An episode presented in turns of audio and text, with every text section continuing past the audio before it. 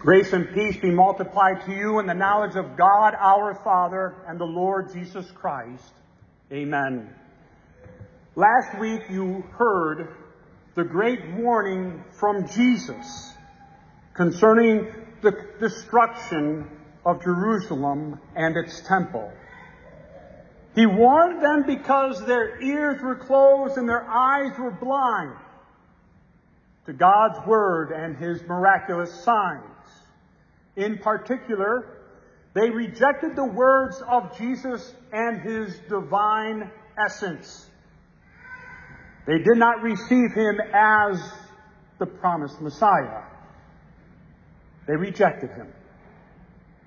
It's not that if all the people had listened to His warning, repented of their waywardness and suddenly had faith in God's Word and then believed in His only begotten Son, Jesus, that the destruction of Jerusalem would not have occurred.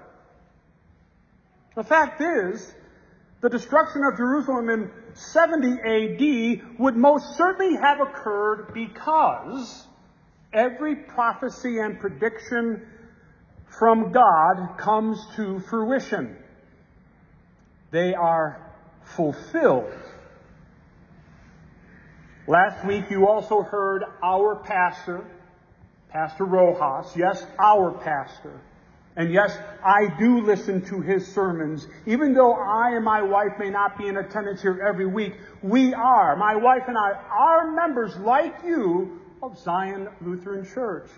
And so I listen to our pastor.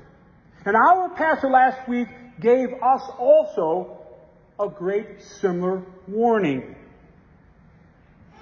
It wasn't a warning regarding a building or a nation coming to utter destruction, but it was a warning of an eternal destruction of your body and soul, which is the temple of the Holy Spirit. Pastor explained what happens when a person stops coming to church. What happens when a person stops listening to God's Word, receiving His gifts and mercy and grace?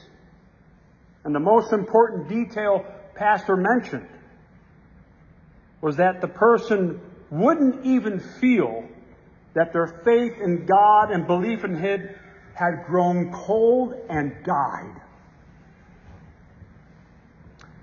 This happens because the impenitent sinner his faith and what he believes in switches from the eternal things of God to the temporal things of the world.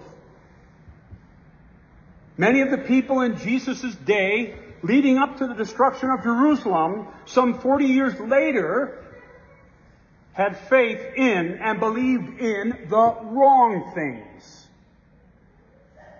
They did not have true saving faith in the one true God, nor believe in the promised Messiah, Jesus Christ. We should therefore take heed, shouldn't we, to the warnings that come from the very mouth of Jesus. Additionally, shouldn't we also take heed to the warnings that come from our pastor where the Holy Spirit moves him to give us, to give us warnings about? We would be utterly foolish, foolish to think that not all of what God says in His Word is true. Our pastor has taught us that the Bible does not contain God's Word, it is God's Word. If we believe that it contained God's Word, then we would also believe that some of it is not true and some of it is. But we believe that this is, from Genesis through Revelation, to be the inerrant, inspired Word of God. And we receive it and all the doctrines of the church, Christ's church, are based upon what he spoke. Now, I preface all this because in today's gospel reading, Jesus gives us yet another warning. It's not a direct warning as was last week's warning, but Jesus gives us today a warning in the form of a parable. To be sure, Jesus used parables throughout his ministry. He spoke in parables continuously. Not all of his parables, but some of them were about God's final judgment. In today's parable, Jesus speaks directly to a particular group of people. I hope you caught it, but I'll read it to you again. Jesus spoke a parable to those who trusted in themselves to be righteous and treated others with contempt and hatred. In the parable, there are obviously two identifiable subjects, one being the Pharisee and the other one being the tax collector. There would be little argument that this parable could be spoken to those in our society today. So many people see themselves above the rest, better than the others, more knowledge, knowledgeable and compliant to the current culture's condition. Checking the right boxes, using correct pronouns, Some of these folks use a particular buzzword to identify themselves in wokeness. They are the modern day Pharisee. Trusting in themselves and treating others with contempt and hatred. But we, we, we need to take heed to the warning in the parable Jesus tells. Now, this parable is considered by some to be one of the more popular parables of all the parables. You may have your favorite. This isn't necessarily mine, but it is something, there is something very deeply true that is necessary for us to learn here. There are actually two things. First, we need to take heed to Jesus' warning. You see, with these two subjects, the Pharisee and the tax collector. The Pharisee, and described very well by Jesus in the parable, not with so many words, but we get it. The Pharisee comes and he stands in the temple. Two men come to the temple to pray. And the Pharisee stands and he boasts to God and he says, I thank you, God. Now that's not a bad thing to start out with in prayer. In fact, his whole prayer isn't bad. But he says, I thank you, God, that I am not like other men. Extortioners, adulterers, and even like that tax collector. The tax collector, humbling himself, feeling so ashamed of who he is, standing even in the shadows of the pillar in the temple doesn't even raise his head to look up at God. Says, God, be merciful to me, a sinner.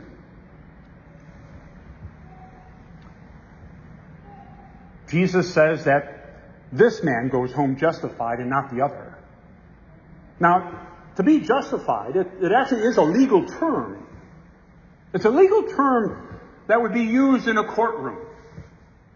It is, it is meant to, to mean vindicated, not just forgiven. It also means to be saved, but it also means to be set free.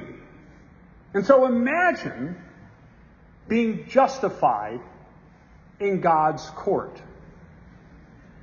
hearing from the just judge, you are free. You are innocent. You can go. We didn't hear that from the Pharisee. The Pharisee did not hear that for himself because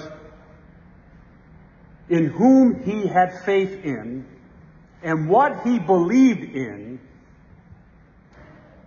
was not right. It was all wrong.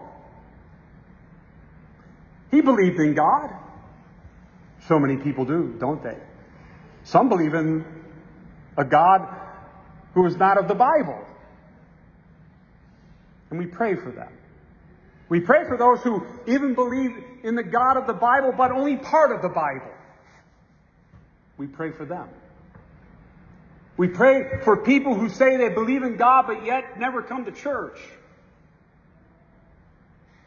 We pray for them. But why did this man go? Why did this Pharisee go to the temple to pray?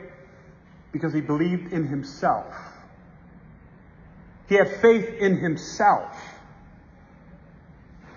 And he believed in his own works. He thought that his own works can justify him. And the fact of the matter is, there is no work ever that can justify a man but one. The work of Jesus Christ, of course, is the only work that justifies. It is the only work that satisfies the Father. The Pharisee did not believe in that. But the tax collector did. A very short prayer, but meaningful one. You see, the tax collector knew exactly who he was. The Pharisee didn't want to look in the mirror to see who he was. The tax collectors saw him as you and I see ourselves, sinners. We don't jump up for joy about that. We're actually ashamed of it. I sinned. I sinned not only against my neighbor, but most importantly, I sinned against God. I'm full of shame and guilt and regret. I wish I could do better. But we know about our human nature. There's always that war with the Spirit within us. The Spirit we have received from God in the water of holy baptism and the hearing of His Word, which strengthens that Spirit in faith. The tax collector understands who he is. And he has faith in the one who can provide what he asks for. He asks for mercy. He asked for compassion. He asked to be forgiven. He asked to be welcomed in the presence of God Almighty. And that's exactly what he received. Because he knew who he was. And he knows who God is. We are poor sinners. In the divine service, we make that confession. We're not proud of it, but it is what we confess. Our sins. All of them. The ones that we can remember, the ones we don't. All of them. We throw upon the mercy of God and we ask, have mercy upon us. And He does. And that's the sweet, loving gospel that we hear from the pastor. As a called and ordained servant of the word, I announce the grace of God, and in this stead, and by the command of my Lord Jesus Christ, I forgive you all your sins. In the name of the Father, and the Son, and the Holy Spirit. And then we can hear the words from Jesus in the parable. You, you can go home justified saved, forgiven, vindicated, set free. Oh, joy! You are free to serve, you are free to love, you are free to give. This is what God's mercy provides freedom. Freedom to love, freedom to serve, freedom to give, freedom to do God's will.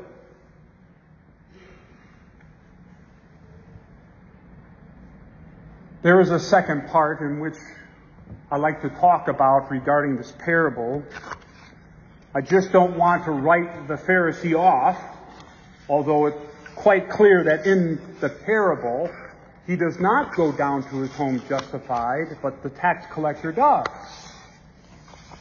But I believe that we ought to have sympathy for the Pharisee. You see, this Pharisee was well, he was smug and arrogant and he was full of himself. And we see that. And we would perhaps want to say, God, I thank you that I'm not like that Pharisee. In essence, we become like that Pharisee. Repent. Have sympathy for the one who is smug and arrogant and full of himself. It's something very difficult for us humans to understand, to get over. But it isn't about him and it's not about you, it's about Christ. It's about revealing God's love in Christ to others. As you would desire to receive sympathy from others, so you sympathize with them. We can tolerate tax collectors and abortionists, drug addicts, the sexually immoral, but we cannot take smugness, the self-righteous, and the dreaded holier than thou. And we really can't take anyone who takes himself seriously. It seems as though the only virtue our society knows today is called virtue signaling. What we can take away from this parable today, what lesson we can learn, is to show sympathy toward the Pharisee.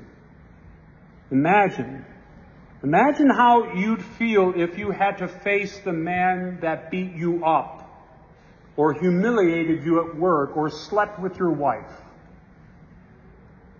We don't know what the Pharisee was going through. We don't. Jesus doesn't reveal that to us. But we know this. The Pharisee was hurting. The Pharisee had a broken heart. We know that he felt shame. We know that he, he had regret and guilt. And how do we know this?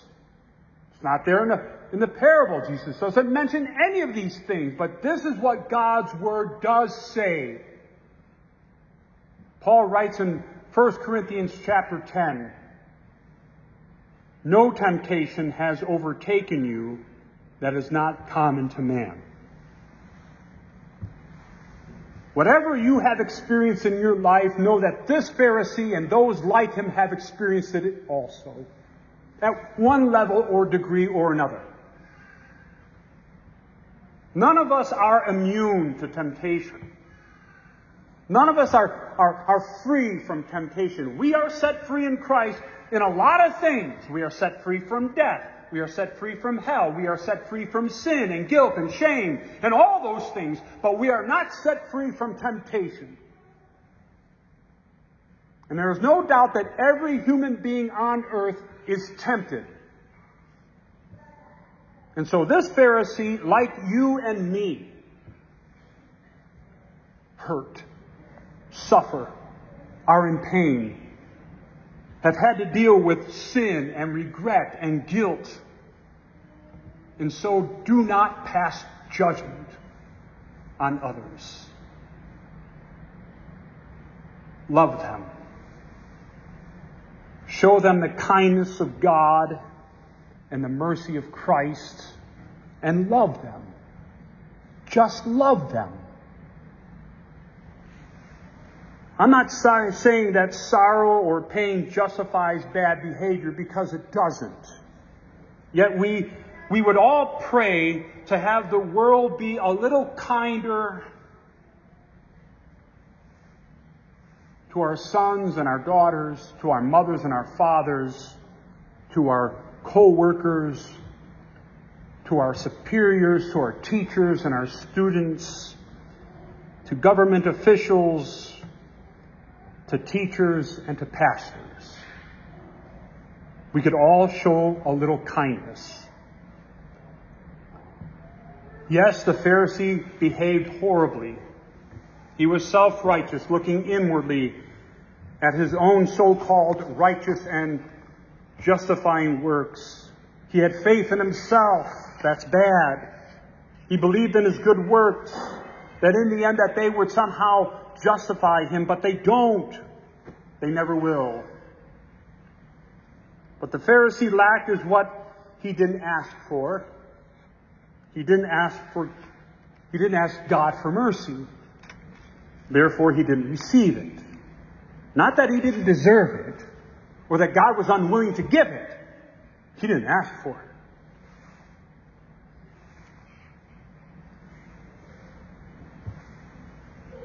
He didn't think he needed it because his faith was wrong and his belief was wrong. He went home damned, destroyed, crushed under the weight of God's truth. But let us not despair, my friends. There is a positive example in the parable. There is the tax collector he was sorry for his sins, painfully sorry for his sins.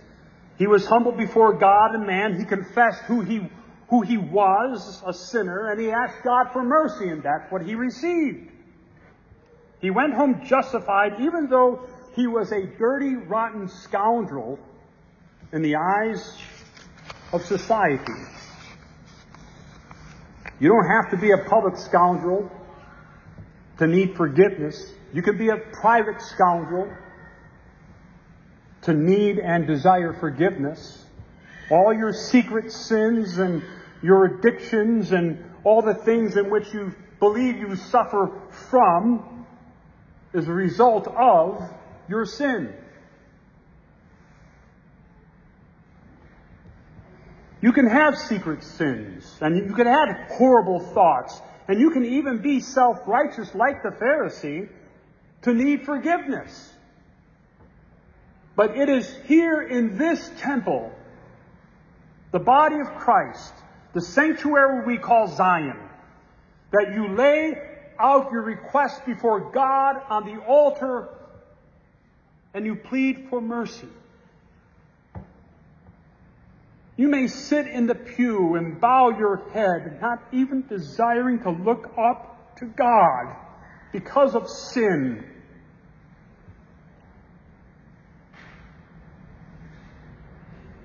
You know your sins and you know you are a sinner. Dearly redeemed in Jesus Christ. Look up. Look up. What do you see? I see love. I see the one who humbled himself,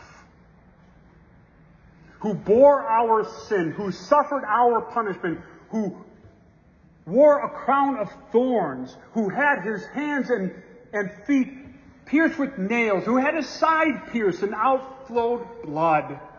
He spilled his blood to satisfy the Father's demands. He became for us the holy sacrifice, the Lamb of God who takes away the sin of the world. Look up. What do you see? I see the man who humbled himself only to be exalted on the third day. For he rose from the dead. And thus all who are baptized into Christ are baptized into his death and his resurrection. And therefore we, through the merits of Christ, humble ourselves, but in Christ faith in Christ, belief in Christ are exalted.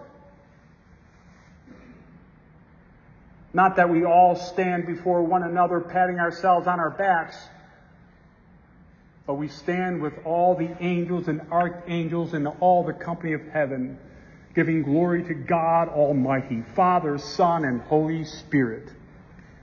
Dear friends in Christ, in a few minutes, we shall pray in the collect of the day, thanking God, not as the Pharisee thanked God, but we thank God that He is always more ready to hear than we to pray and to give more than either we desire or deserve.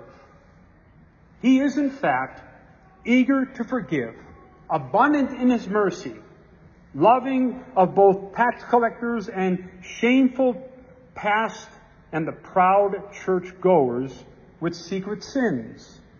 Christ died for your sins he rose again for your justification. He absolves you this day, restores you, and feeds you with His word and truth. He sends you home justified, not made perfect, not without a memory of the past, and not yet free from temptation, but justified, vindicated, forgiven, set free. You are declared righteous for Christ's sake, acceptable and loved by God. This is, in fact, the essence of our faith and the chief attribute of our God. His mercy endures forever. And the peace of God, which surpasses all the understanding your minds can bear, guard your hearts in Christ Jesus, our loving, merciful Savior. Amen.